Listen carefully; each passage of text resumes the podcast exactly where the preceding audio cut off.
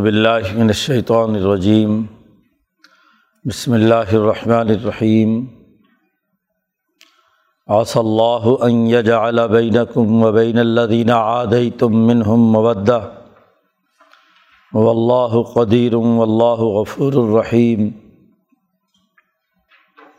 لا ينهاكم اللہ عن الذین لم يقاتلوكم فی الدین۔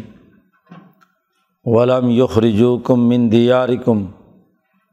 ان و تقسط الہم ان اللہ يحب المقصطین انما ينهاكم اللہ عن الذين قاتلوكم في الدين واخرجوكم من دياركم وظاهروا على اخراجكم ان تولوهم ومن يتولهم فاولئك هم الظالمون.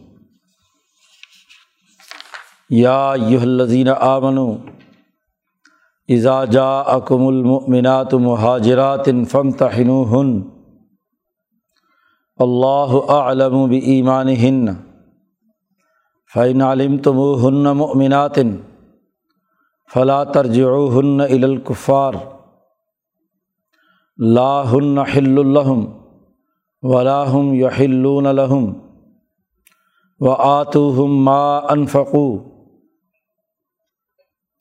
ولا جناح علیکم انتن کی ہن اذا آتے تم ہن اجور ہن ولا تم سکو بے عصم القوافری وس علو ما انفق تم ولیس علو ما انفقو ظالکم حکم اللہ یحکم بینکم و اللہ علیم الحکیم و انفات کم شعیم من ازواج کم القفاری فعاقب تم فعت الزین ذہبت ازواجہم مسلمہ انفقو وطق اللہ الری ان تم بہی مؤمنون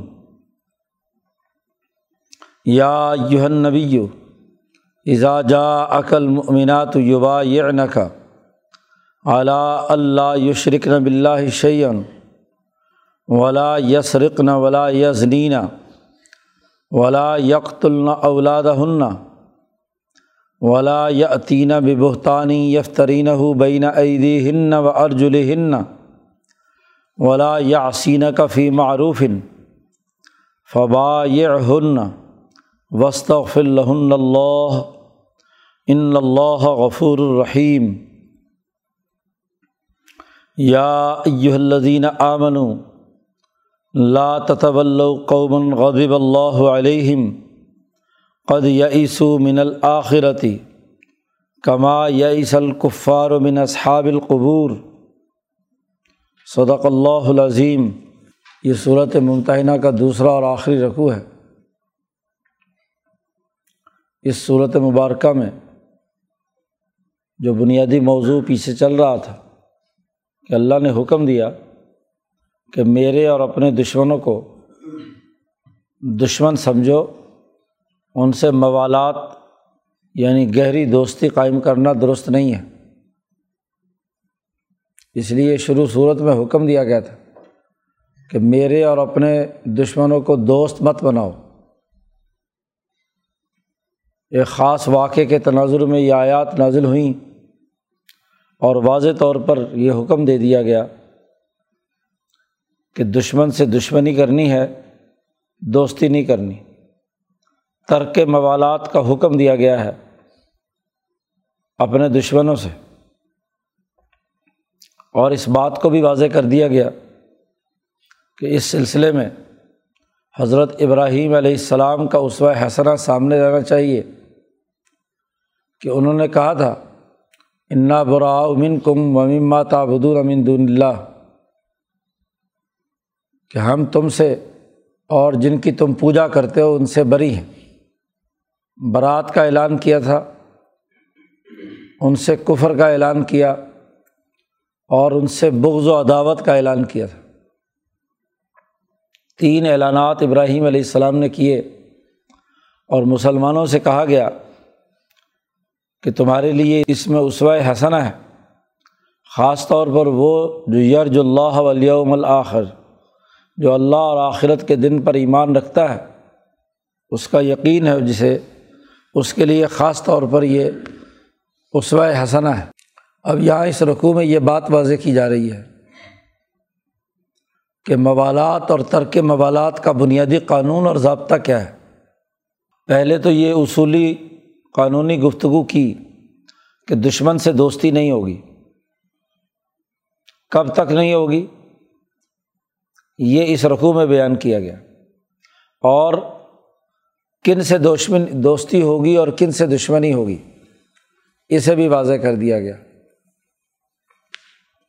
اسی طرح یہ بات بھی واضح کر دی گئی کہ جو تمہارا معاہدہ مکے والوں سے ہوا ہوا ہے صلاح ادیبیہ کے موقع پر، اس معاہدے کی روح سے ایک دوسرے کی طرف آنے والے لوگوں کو واپس کیا جانا ہے۔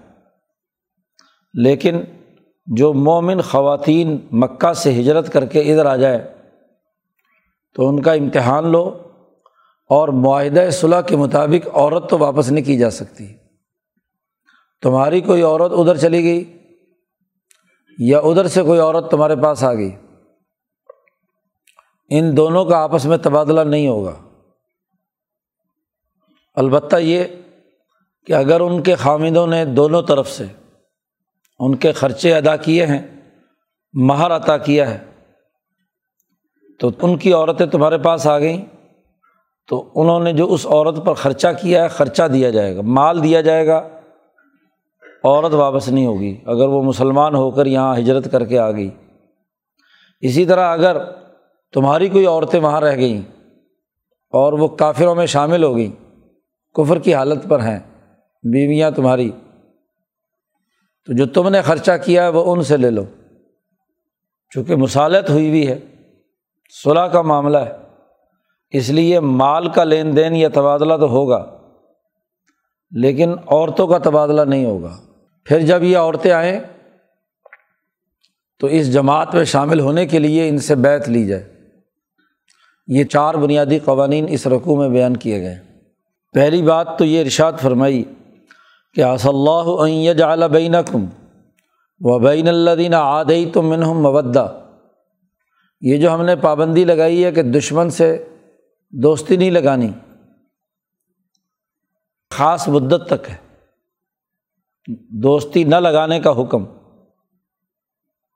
کیونکہ ہو سکتا ہے کہ قریب زمانے میں یہ لوگ مسلمان ہو جائیں اور پھر تمہارے اور ان کے درمیان محبت پیدا ہو جائے۔ کیونکہ مکہ کے فتح کرنے کی تیاریاں پوری ہو چکی تھی یہ راز کو وہاں پہنچانے کا عمل، یہ خلاف ورزی تھی۔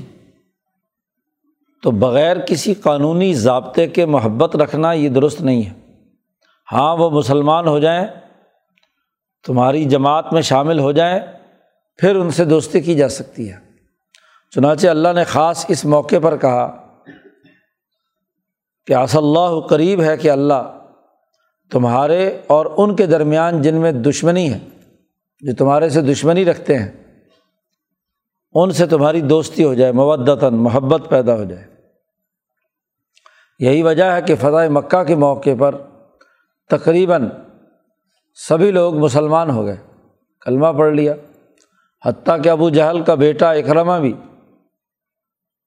جب بھاگ کر جا رہا تھا اور ملا نے کہا کہ اب کشتی میں صرف ایک ہی اللہ کو پوجنا ہے، باقی پتھر وتھر اپنے ہاتھ میں ہیں، کسی لات و منات کو تو پھینک دو۔ تو اس نے کہا، میں تو بھاگا جا رہا تھا اسی اس بات سے جو محمد مصطفیٰ صلی اللہ علیہ وسلم دعوت دے رہے تھے۔ اور اگر بھاگ کر بھی یہی کام کرنا ہے تو کیوں نہ ان کے پاس چلا جائے۔ تو کشتی والے سے کہا، واپس لے جاؤ اور مجھے جدہ اتار دو۔ اور وہاں سے سیدھا حضور صلی اللہ علیہ وسلم کے پاس اکرما پہنچے اور مسلمان ہو گئے۔ تو جن سے شدید ترین تمہاری دشمنی، بغض و عداوت، نفرت اور کفر تھا، قریب ہے کہ ان تمام سے تمہاری دوستی ہو جائے۔ عمر فاروق نے فرمایا ابو سفیان سے کہ دیکھو تم، جب تک کافر تھے، میرے نزدیک سب سے مبوض ترین فرد تھے۔ اللہ نے بغض و عداوت کا جو مجھے حکم دیا ہوا تھا۔ اور اب تم مسلمان ہو گئے ہو تو اب سب سے زیادہ مجھے محبت تمہارے ساتھ۔ ایمانی محبت اور تعلق یعنی اپنی خواہش یا نسلی تفاخر یا کسی اور مطلب سے دشمنی نہیں، دشمنی کا مقصد صرف اور صرف البغض اللہ و الحب اللہ تو یہ مودت پیدا ہو جائے۔ و اللہ قدیر۔ اللہ تعالیٰ قدرت رکھنے والا ہے کہ ایسا کر دے، ان کے دلوں کو پھیر دے۔ و اللہ غفور الرحیم۔ اور اللہ تعالیٰ معاف کرنے والا، رحم کرنے والا ہے۔ ان سے جو اب تک غلطیاں، کوتاہیاں ہوئی ہیں، وہ جب صدق دل سے توبہ کریں، تو اللہ تعالیٰ ان کو معاف کرنے والا، رحم کرنے والا ہے۔ تو حضرت ابو سفیان ندی اللہ تعالیٰ عنہ اور ان کی پوری جماعت جو فتح مکہ کے موقع پر مسلمان ہوئی اللہ نے اس آیت میں اعلان کر دیا کہ پچھلے تمام غلطیاں، گناہ سب غفور الرحیم نے معاف کر دی ہیں اور تمہارے ساتھ ان کی محبت اور مبت تعلق قائم ہو گیا۔ پھر یہ ضابطہ بیان کیا کہ کن کے ساتھ دوستی لگانی ہے اور کن سے نہیں لگانی۔ چنانچہ قرآن حکیم نے کہا، لا ینہا کم اللہ عن الدین لم یو قاتل کم فدینی اللہ تعالیٰ تمہیں نہیں روکتا۔ نیکی کرنے اور انصاف کرنے سے۔ ان تورروہم و تخصت و الہم یہ اس کا اصل مفول ہے۔ کہ تمہیں نہیں روکتا کہ تم ان سے نیکی کرو اور ان سے عدل و انصاف سے پیش آؤ۔ کون لوگ؟ اللہ دین لم یقاتل کم فدین وہ لوگ جو تم سے دین کے معاملے میں نہیں لڑتے، جنہوں نے تمہارے دین قبول کرنے کی بات بھی تمہارے ساتھ، اس لیے لڑائی نہیں لڑی کہ تم نے ایک نیا دین قبول کر لیا ہے۔ ہیں تو وہ کافر۔ ایمان نے انہوں نے قبول نہیں کیا۔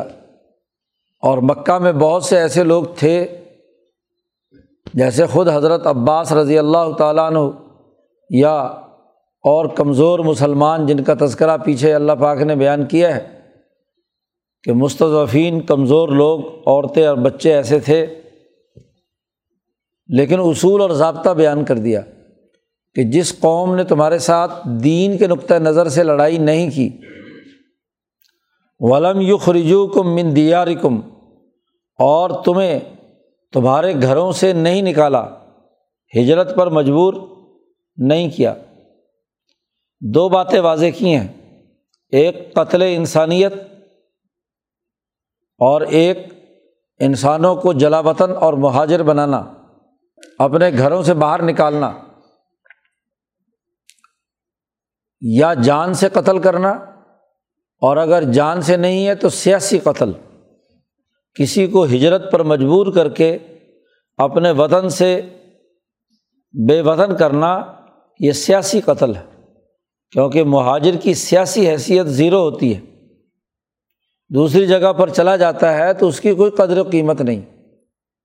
آج بھی دنیا بھر میں دستور ہے کہ جو کوئی ایک قوم کا فرد ویزا لے کر دوسرے قوم میں جاتا ہے تو اس کے سیاسی نظام کا پابند ہوگا۔ اس کی اپنی کوئی سیاسی رائے نہیں ہو سکتی۔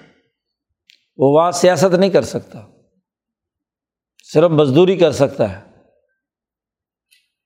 اس کی سیاسی قیمت کچھ نہیں ہے۔ اور کسی قوم کی سیاسی قیمت ختم ہو جائے، کسی فرد کی سیاسی رائے کی کوئی حیثیت نہ ہو، تو دراصل یہ اس کا سیاسی قتل ہے۔ وہ زندہ درگور ہے۔ زندہ تو ہے، لیکن اپنی حکومت اور اپنے نظام کے بارے میں کوئی رائے نہیں دے سکتا۔ اس کی حریت سلب ہو گئی، غلام بن گیا۔ غلام کسی حیثیت۔ اور ویسے بھی جہاں آبا و اجداد کی نسلیں بس رہی ہوں، وہاں سوسائٹی کا ایک سانچہ اور ڈھانچہ بنا ہوا ہوتا ہے۔ وہاں آدمی اپنے جگہ پر موجود ہوتا ہے تو ایک طاقت رکھتا ہے۔ کہتے پتھر بھی اگر اپنی اصل جگہ پر پڑا ہو تو طاقتور ہوتا ہے۔ اپنے گھر میں ہو تو اس کی بھی ایک طاقت ہوتی ہے۔ اور اپنے گھر سے باہر نکل جائے تو اس کی کیا طاقت ہے؟ تو مہاجر کی کوئی طاقت نہیں ہے۔ اس لیے کہا کہ جو لوگ قتل انسانیت کا ارتکاب نہیں کرتے اور تمہیں گھروں سے نہیں نکالتے ہجرت پر مجبور نہیں کرتے، تو اللہ نے ایسے لوگوں سے نیکی اور احسان کرنے سے منع نہیں کیا۔ ان تبر روحم کہ تم ان کے ساتھ بھلائی کرو۔ و تک ستو الہم اور ان کے ساتھ انصاف کا سلوک کرو۔ اس سے اللہ تعالیٰ تمہیں نہیں روکتا۔ ان اللہ یحب المقصین بے شک اللہ پاک انصاف کرنے والوں کو پسند کرتا ہے۔ کافر سے بھی انصاف کیا جائے، عدل و مساوات کا معاملہ کیا جائے تو اللہ اسے پسند کرتا ہے۔ تو انصاف کرنے سے نہیں روکتا، اچھے اخلاق سے پیش آنا، اچھی طرح معاملات کرنا، عدل و انصاف کا معاملہ کرنا، یہ بلا تفریق رنگ، نسل، مذہب تمام انسانوں کے لیے اس میں مذہبی بنیادوں پر تفریق، روا رکھنا درست نہیں۔ اس کا انسانی معاشی سیاسی حق ہے کہ اس کے ساتھ عدل و انصاف کا معاملہ کیا جائے۔ اسی لیے مکے کے ان مشرقوں کے بارے میں بھی کہا کہ دیکھو، ولا یجریمن کم شنعان قومن اعلیٰ اللہ تعدلو کسی قوم کا بغض تمہیں اس بات پر نہ اکسائے کہ تم ان کے ساتھ عدل و انصاف سے کام لینا چھوڑ دو۔ حالانکہ یہی مکے کے مشرق تھے۔ جن کے ساتھ ان کا بغض و عداوت کا تعلق تھا، اللہ کے اس حکم کی بنیاد پر۔ وبدا بین اللہ و بین کم العداوت والبغضاء۔ لیکن مکہ فتح ہوا۔ تو انہیں مشرقوں کے بارے میں کہا کہ پرانی دشمنی کو یاد کر کے تم عدل و انصاف کا معاملہ نہ کرو، یہ بات درست نہیں ہے۔ دوسری بات ارشاد فرمائی انما ینہاکم اللہ۔ اللہ تعالیٰ تمہیں روکتا ہے۔ کس چیز سے؟ آگے جا کر آ رہا وہ ان طول کہ تم ان سے دوستی لگاؤ۔ اللہ تعالیٰ تمہیں منع کرتا ہے ان نما ینہاکم۔ اس کے علاوہ اور کوئی شکل نہیں۔ ان نما حسر کے لیے آیا ہے۔ سوائے اس کے نہیں کہ تمہیں اللہ نے روکا ہے۔ کہ ان سے دوستی لگاؤ۔ کون سے لوگ؟ اللہ دینہ قاتلوکم فدینی وہ لوگ جنہوں نے تم سے کتال کیا ہے، تم سے لڑتے ہیں، جو تمہیں قتل کرنے کے درپے ہیں۔ اور وہ اخرجو کم من دیار کم اور تمہیں تمہارے گھروں سے نکالا ہے، مہاجر بنایا ہے۔ وہ ظاہر اعلیٰ اخراج کم اور تمہارے بے وطن بنانے کے لیے مدد کی ہے۔ شریک رہے ہیں وہ۔ ایک تو نکالنے والے ہیں۔ عام طور پر نکالنے والا طبقہ حکمران طبقہ ہوتا ہے۔ عوام میں بھی وہ لوگ جنہوں نے اپنی حکومت کا ساتھ دیا ہو، لوگوں کو مہاجر بنانے کے لیے بھی، ان کے ساتھ دوستی نہیں لگائی جا سکتی۔ تو انما ینہا کم اللہ اللہ تعالیٰ تمہیں روکتا ہے ان سے دوستی لگانے سے۔ کہ جو قتل انسانیت کے مرتکب ہوئے ہیں اور جو تمہیں وطن سے بے وطن کرنے، مہاجر بنانے کے درپے رہے بڑا واضح اور دو ٹوک حکم بیان کر دیا کہ ان کے ساتھ دوستی لگانے سے اللہ نے منع کیا ہے۔ انت ولہم یہ کہ تم ان سے دوستی لگاؤ۔ وہ میں یہ طول یاد رکھو، جو ایسے ظالموں، قاتلوں اور انسانوں کو اپنے وطن سے بے وطن کرنے والوں سے دوستی لگائے گا۔ فلائی کا ہم ظالمون وہی لوگ ظالم ہیں اور ظالموں سے دوستی نہیں ہو سکتی۔ انہوں نے اپنے نفس پر ظلم کیا ہے۔ گو مسلمان ہوں لیکن اگر انہوں نے ایسے لوگوں سے دوستی لگائی، موالات قائم کی جو ظالم تھے، قتل انسانیت کا ارتکاب کیا انسانوں کو مہاجر بنایا تو ان سے تمہاری دوستی لگانا، تمہارا بھی ظلم میں شریک ہونا ہے۔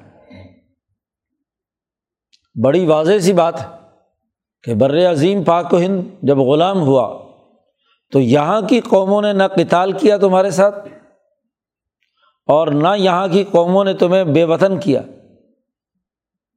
باہر سے سات سمندر پار سے آنے والی انگریز سامراجی نسل نے ایسٹ انڈیا کمپنی نے تمہیں غلام بنایا۔ لاکھوں انسان قتل کیے۔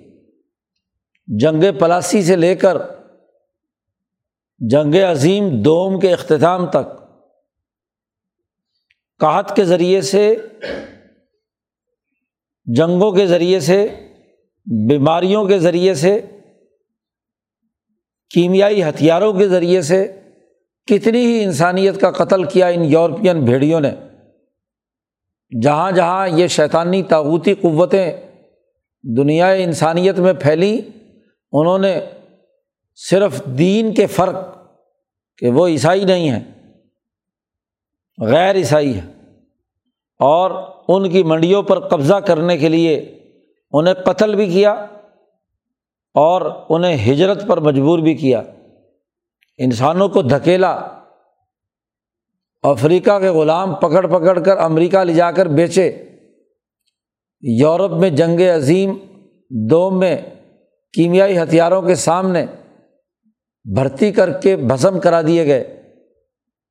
جنگ عظیم دوم میں اور اول میں، بر عظیم پاک و ہند سے یہاں کے لاکھوں فوجیوں کو بھرتی کر کے عراق، بغداد پر گولہ باری کروائی گئی اور اتحادی طاقتوں اور قوتوں نے ان کا استحصال کیا۔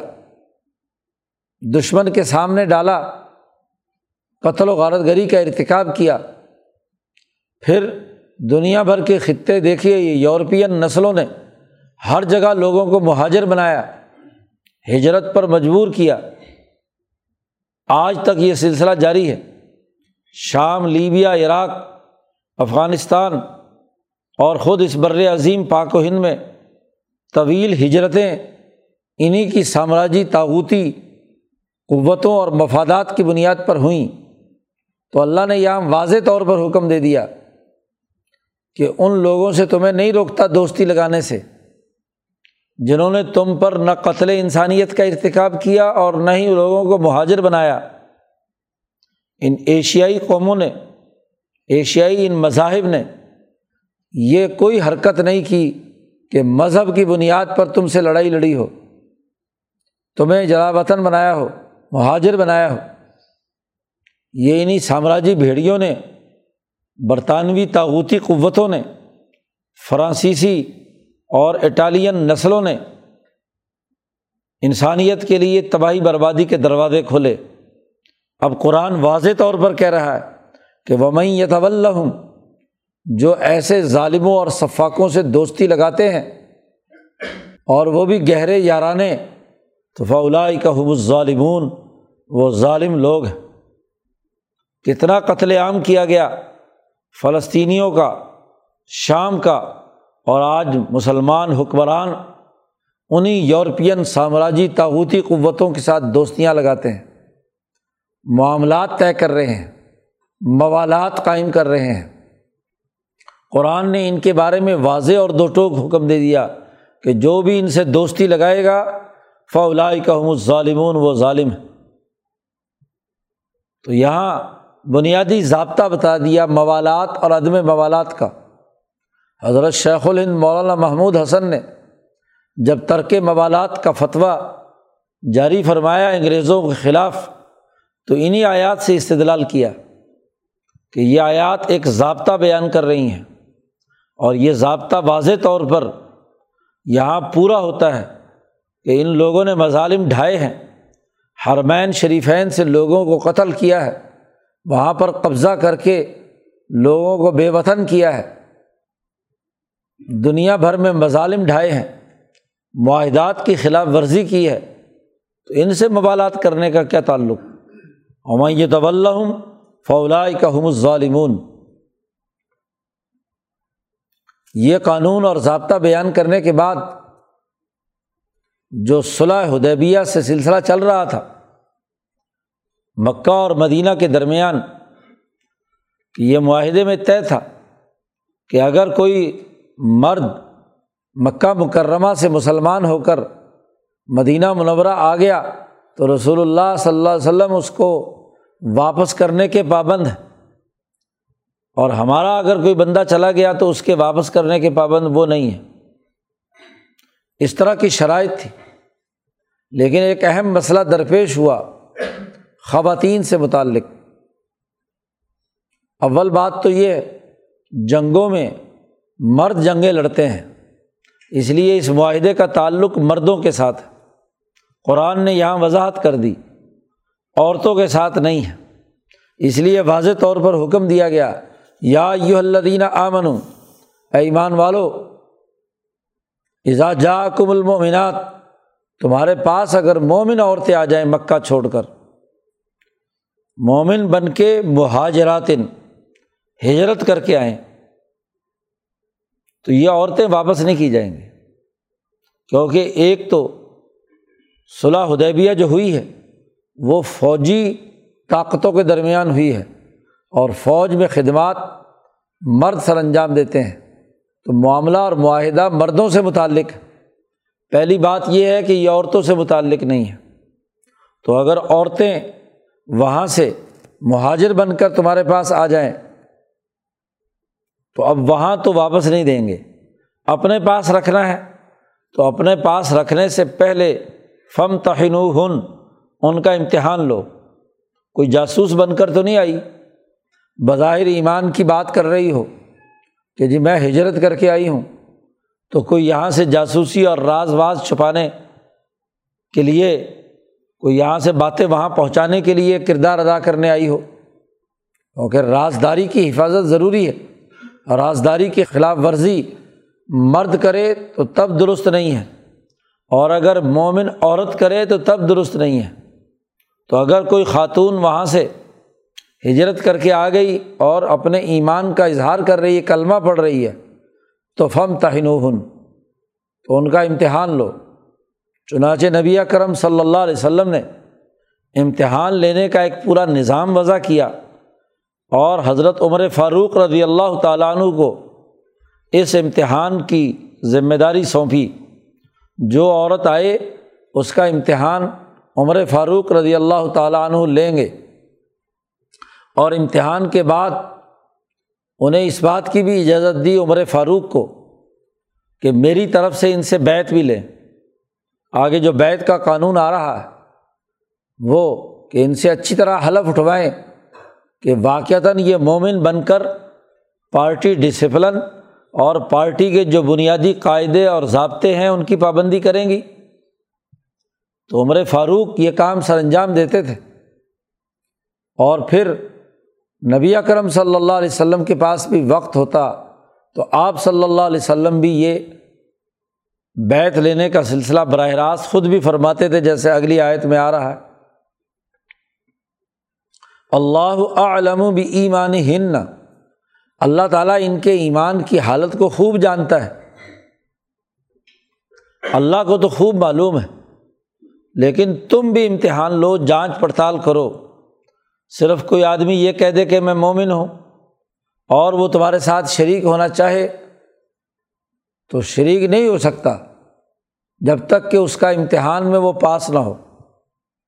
فعین علم تم ہن مومناتن بس اگر تم جان لو ان کے بارے میں کہ واقعی یہ مومن ہے، تو فلاں ترج الکفار، تو ان کو مت لوٹاؤ کافروں کی طرف۔ عورت واپس نہیں دی جائے گی۔ لاہن ہل الحم دین بدل گیا۔ یہ مسلمان عورت ہے، اس لیے یہ عورت ان کے لیے، کافروں کے لیے حلال نہیں ہے۔ نکاح اگر پہلے تھا بھی تو ٹوٹ گیا۔ لاہن ہل الحم ولاحم یا ہلون الحن اور نہ ہی وہ کافر ان عورتوں کے لیے حلال ہے تفریق ہو گئی۔ اس لیے جیسے ہی مرد اور عورت میاں بیوی میں سے کوئی ایک مسلمان ہو گیا اور دوسرے پر ایمان پیش کیا گیا اور اس نے ایمان قبول نہیں کیا تو فوری طور پر نکاح ٹوٹ جائے گا۔ معاملہ ختم۔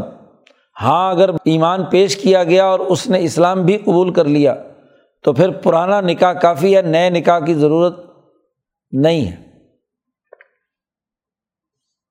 اب ایسی صورت میں عورتیں واپس نہیں ہوں گی، لیکن ایک معاہدہ ہوا ہوا ہے صلاح حدیبیہ میں کہ ایک دوسرے کا مال نہیں لیں گے۔ تو اب اس عورت پر جب کسی کافر سے نکاح ہوا تھا تو اس کافر نے اس کا مہر ادا کیا، اس کے اوپر خرچہ کیا ہے۔ تو وہ قرآن حکیم نے کہا، عدل و انصاف کا معاملہ یہ ہے کہ آتو ہم ما انفقو، جو کچھ انہوں نے خرچہ کیا تھا، وہ ان کو واپس دے دو۔ ان سے پوچھ لو کہ یہ عورت مسلمان ہو کر ہمارے پاس آ گئی، عورت تو واپس نہیں دی جائے گی، یہ تمہارے لیے حلال نہیں ہے۔ اس لیے اس پر تم نے کتنا خرچ کیا ہے؟ خود عورت بتائے گی کہ اتنا مہر ملا ہے مجھے، اتنا کچھ پیسے ہیں، تو تم ان کو پیسے دو آتو ہم اب دشمنی کا یہ مطلب نہیں ہے کہ جو معاہدہ ہوا ہوا ہے، اس معاہدے کی خلاف ورزی کی جائے۔ آتو ہم ما انفقو، جو انہوں نے خرچ کیا ہے، وہ ان کو واپس دو۔ اور ولا جناح علیکم، اور تم پر کوئی حرج نہیں ہے۔ کہ ایسی عورت جو وہاں سے مسلمان ہو کر آ گئی ہے، تم ان سے نکاح کر لو۔ اور یہ تبھی نکاح ممکن ہے کہ ایزا آتے تم ہن اجور ہننا تم ان کے مہر ادا کرو۔ دو الگ الگ حکم اس عورت کے لیے ہیں۔ ایک تو مرد پر یہ ذمہ داری ہے جو نکاح کرے۔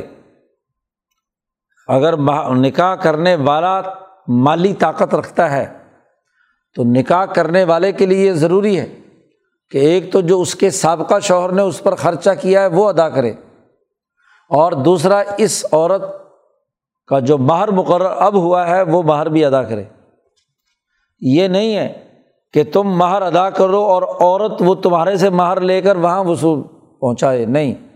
تمہاری ذمہ داری ہے، اس لیے آ تو ہم مذکر لائے ہیں کہ تم دو گے انہیں۔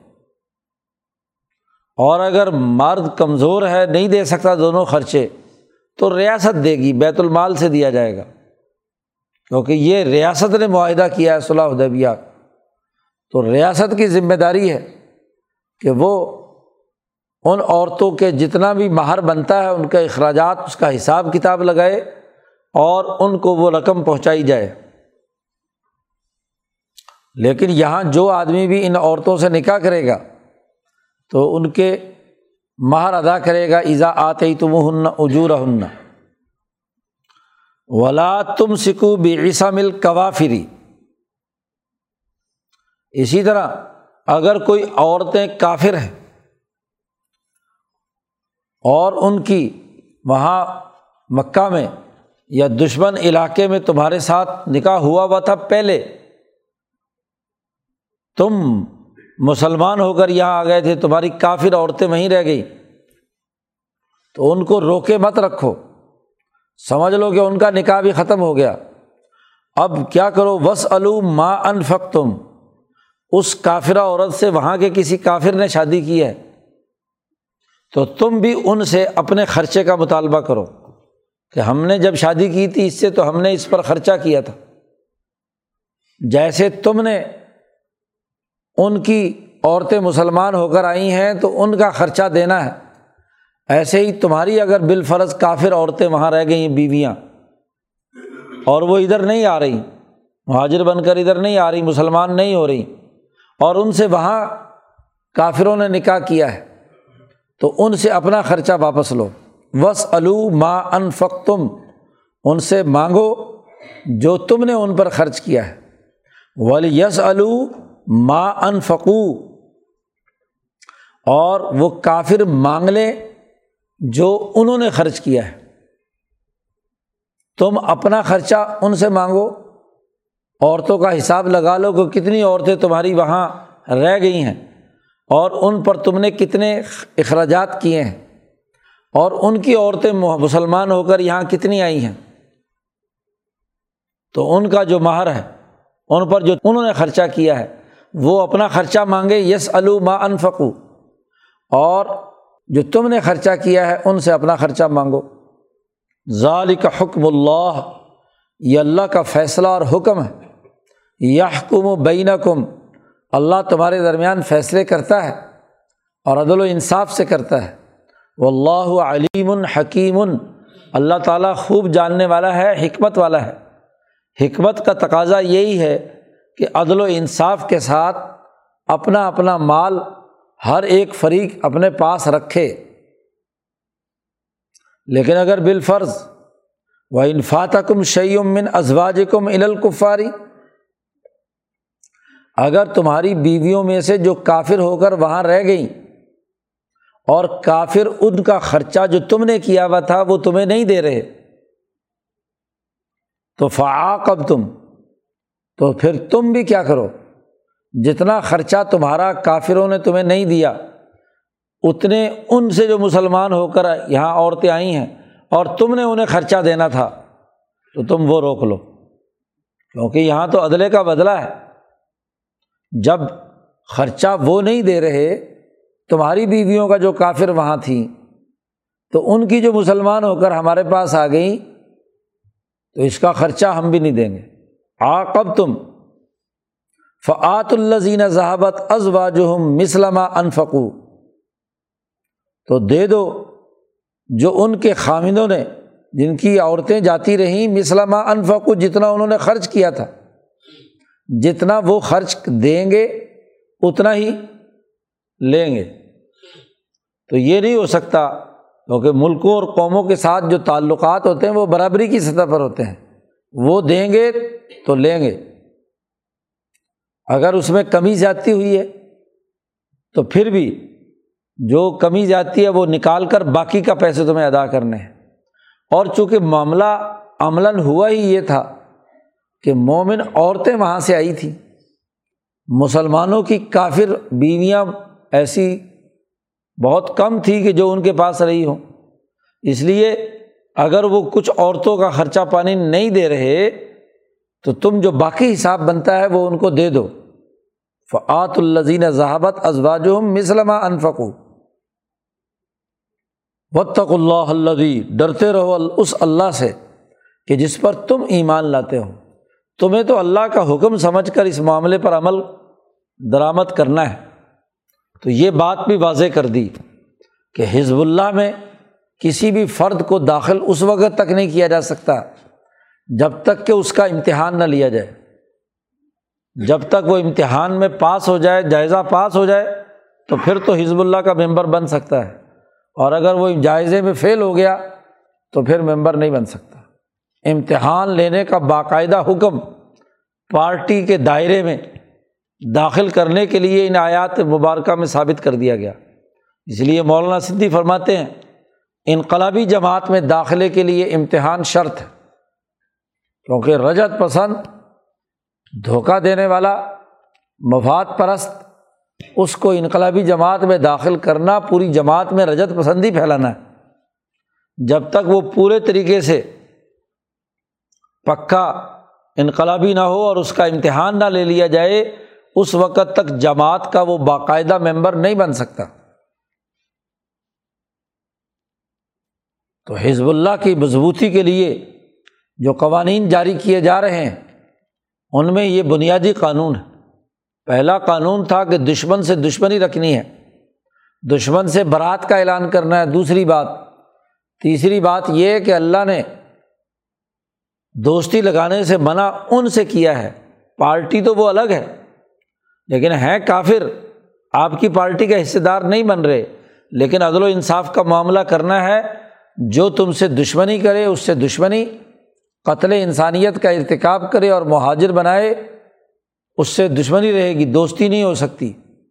اس سے روک دیا اللہ تعالیٰ نے۔ اور جو ایسا نہ ہو، تو اس کے ساتھ روٹین کے تعلقات، نیکی کے خرید و فروخت اور لین دین کے معاملات کیے جا سکتے ہیں۔ اسی طرح امتحان لینے کے بعد جب پختہ طریقے سے پتہ چل گیا کہ واقعی یہ اپنی اصلاح کے لیے آیا ہے تو اس سے حلف اٹھوایا جائے۔ پارٹی رکنیت کے لیے اس سے بیت لی جائے۔ تو اگلی آیات میں یہ حکم دیا، یا یو نبی اے نبی ایزا جا عقل مومنات جب آپ کے پاس مومنات آئیں، مہاجر ہو کر دوسرے علاقے سے، اب یہ حزب اللہ کی ممبر بننا چاہتی ہیں، تو یوا یہ کا ان سے بیت لیجیے اعلیٰ اللہ یشرک نب اللہ شعین کہ اللہ کے ساتھ کسی کو شریک نہیں ٹھہرائیں گی، ولا یس رکنا چوری نہیں کریں گی، ولا یزنینا ذنا نہیں کریں گی، ولا یکت اللہ اولاد اپنی اولاد قتل نہیں کریں گی۔ بھوک کے ڈر سے یا لڑکی ہو تو لڑکی کو قتل کر دیتے تھے مکے والے۔ تو جو دشمن جہاں سے یہ آئی ہیں، ان کی یہ عادات ہے کہ اپنی ہی اولاد کو بھوک کے ڈر میں تو لڑکے کو بھی قتل کر دیتے تھے۔ لا تخت میں نے ملاق قرآن نے پیچھے بیان کیا، بھوک کے ڈر سے انسانوں کو قتل مت کرو۔ اور شرم اور آر کی بنیاد پر لڑکیوں کو بھی قتل کر دے، زندہ درگور کرتے تھے۔ تو ولا یکت اللہ اولاد ہننا ولا یتین بھی بہتانی یفترین ہو بینا عیدی ہن و ارجل ہن اور نہ بہتان تراشی کریں اور یہ بہتان سب سے بڑا عورتوں کے لیے یہ کہ اپنے ہاتھوں اور پاؤں کے درمیان الزام کسی دوسرے مرد سے غلط تعلقات قائم کرنا اور اس کے نتیجے میں کوئی بچہ ضانی کا ہو اور اسے خامن کی طرف منسوب کرنا تو یہ بھی بہتان تراشی ہے۔ یا کسی کی عزت سے کھیلنا، تو یہ بھی تمہیں نہیں کرنا۔ ولا یا سین کفی معروفن اور وہ کسی بھی نیک کام میں تمہاری نافرمانی نہیں کریں گی۔ تمام معروفات اور نیکی کے کاموں میں جو بھی ہے پارٹی جو حکم بھی جاری کرے، معروف پارٹی کے منظور کیے ہوئے قاعدے اور پالیسی ہیں۔ جی جو نصوص قطریہ سے اور اجماع صحابہ سے پارٹی کے منظور کیے ہوئے قاعدے وجود میں آئے ہیں۔ مثلاً اب پارٹی نے فیصلہ کیا کہ دشمن کو اطلاع نہیں ملنی چاہیے اچانک مکہ پہنچنا ہے۔ تو گو بظاہر اس کے لیے نس نہ بھی ہو، لیکن جماعت کا فیصلہ ہے، اس کی ڈسپلن کی خلاف ورزی نہیں کی جا سکتی۔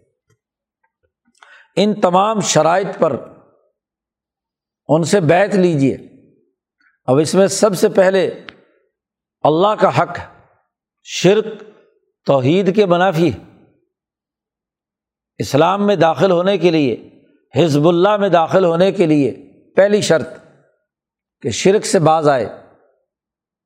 شرک میں وہ تمام چیزیں شامل ہیں جس میں بدعت اور غیبت اور کفر، تمام چیزیں جو اللہ کے حکم کی خلاف ورزی کہ نئی چیز دین میں داخل کر دی، ان تمام سے برات کا اعلان۔ اس کے بعد جتنے بھی اگلے چار معاملات ان کا تعلق انسانی حقوق سے، انسانوں کی محنت و مشقت سے کمائے ہوئے مال کو چرانا۔ تو مالی جرم ہے۔ انسانی معاشرے دو بنیادوں پر بنتے ہیں۔ خود انسانوں سے اور ان کی مال اور اولاد سے۔ اولاد اور نسل آگے نہ بڑھے اور مال لٹ جائے تو سوسائٹی ترقی نہیں کرتی۔ تو اس لیے پہلی بات بتلائی کہ لا یسرک نہ چوری نہیں کریں گے۔ اولا یزنینا، زنا بہت بڑا جرم ہے۔ اولاد کی پیدائش کا ایک نظام جو معاہدہ نکاح کی بنیاد پر قائم ہے۔ اس کی خلاف ورزی کر کے خاندانی نظام کو تباہ و برباد کرنا، یہ ضلع کاری ہے۔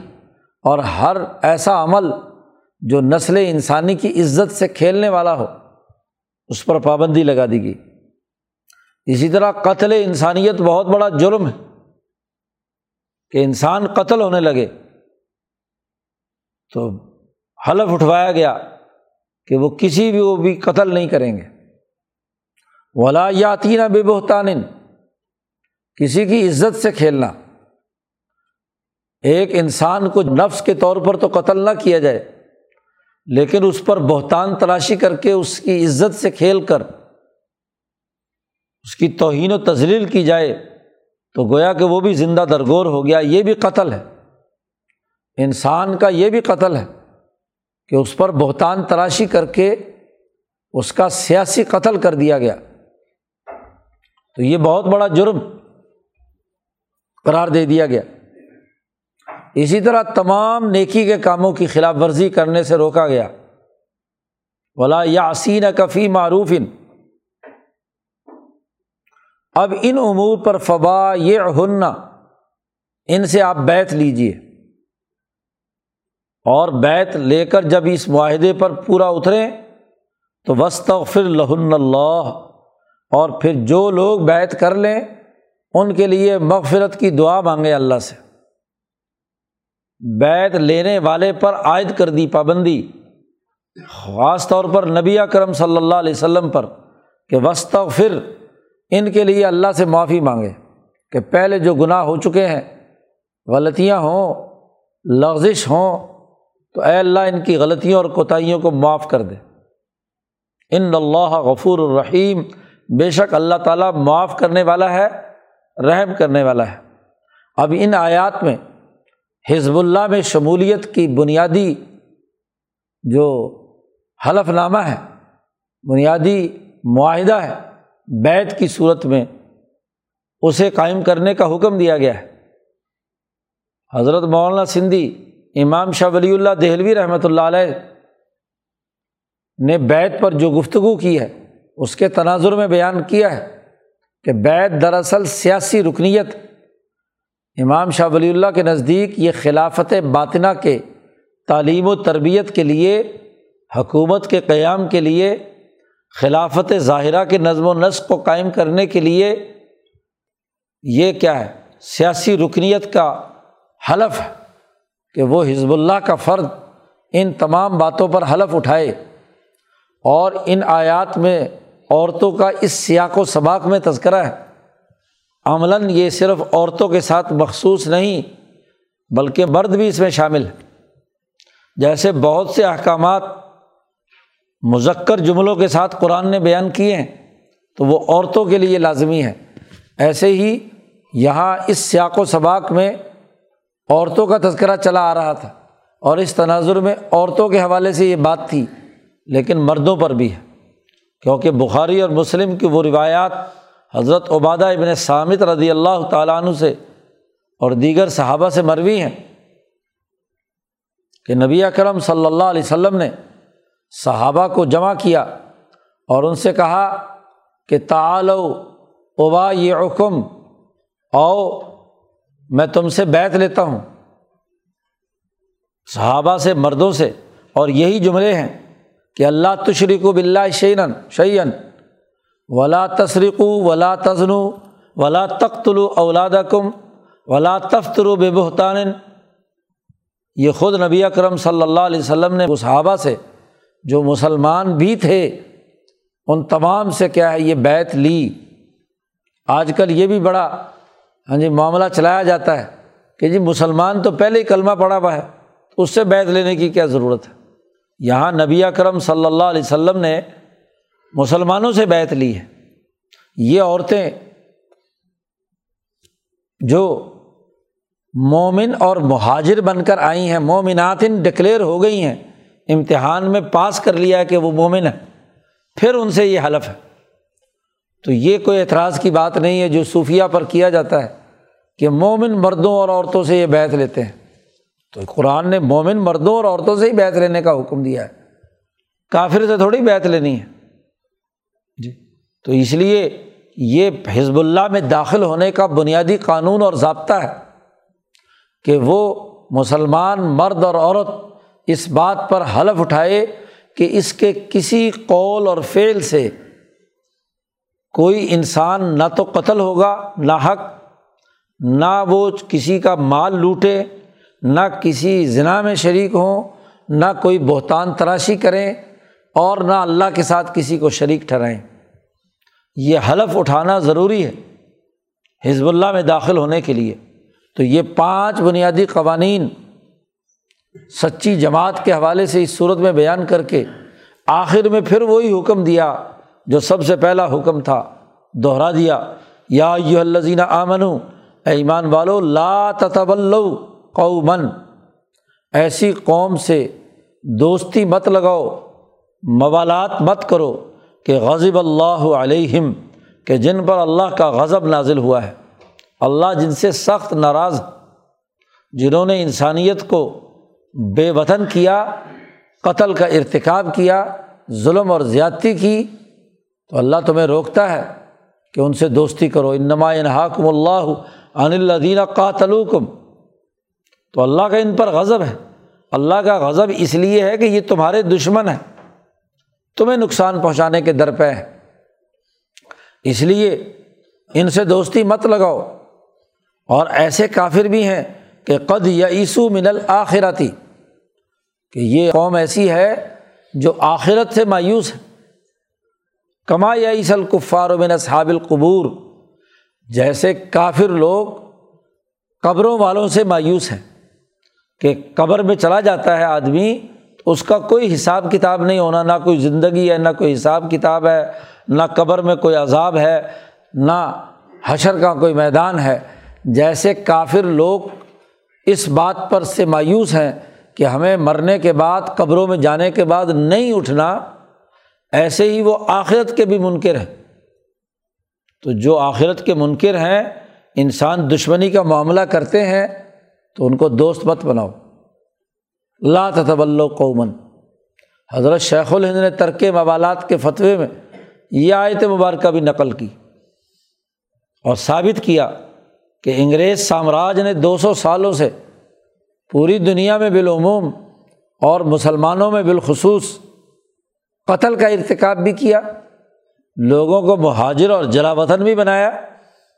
اس بر عظیم پاک و ہند میں ظلم و ستم کے پہاڑ توڑے تو یہ بات طے شدہ ہے کہ لا تطول قومن یہ آیات منسوخ نہیں ہوئی، یہ آج بھی موجود ہیں۔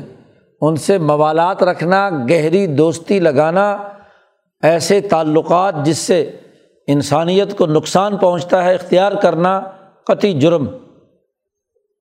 تو واضح طور پر حکم دے دیا کہ اپنے دشمن کو دشمن سمجھو، دشمن کے ساتھ دوستی لگانا درست نہیں خود اپنا نقصان کرو گے۔ تو حزب اللہ کے بنیادی اثاثی اصول، راز کی حفاظت وغیرہ سے متعلق چار پانچ بنیادی قوانین اس صورت مبارکہ میں بیان کیے گئے ہیں۔ اللہ تعالیٰ قرآن حکیم کو سمجھنے اور اس پر عمل کرنے کی توفیق عطا فرمائے۔ اللہ۔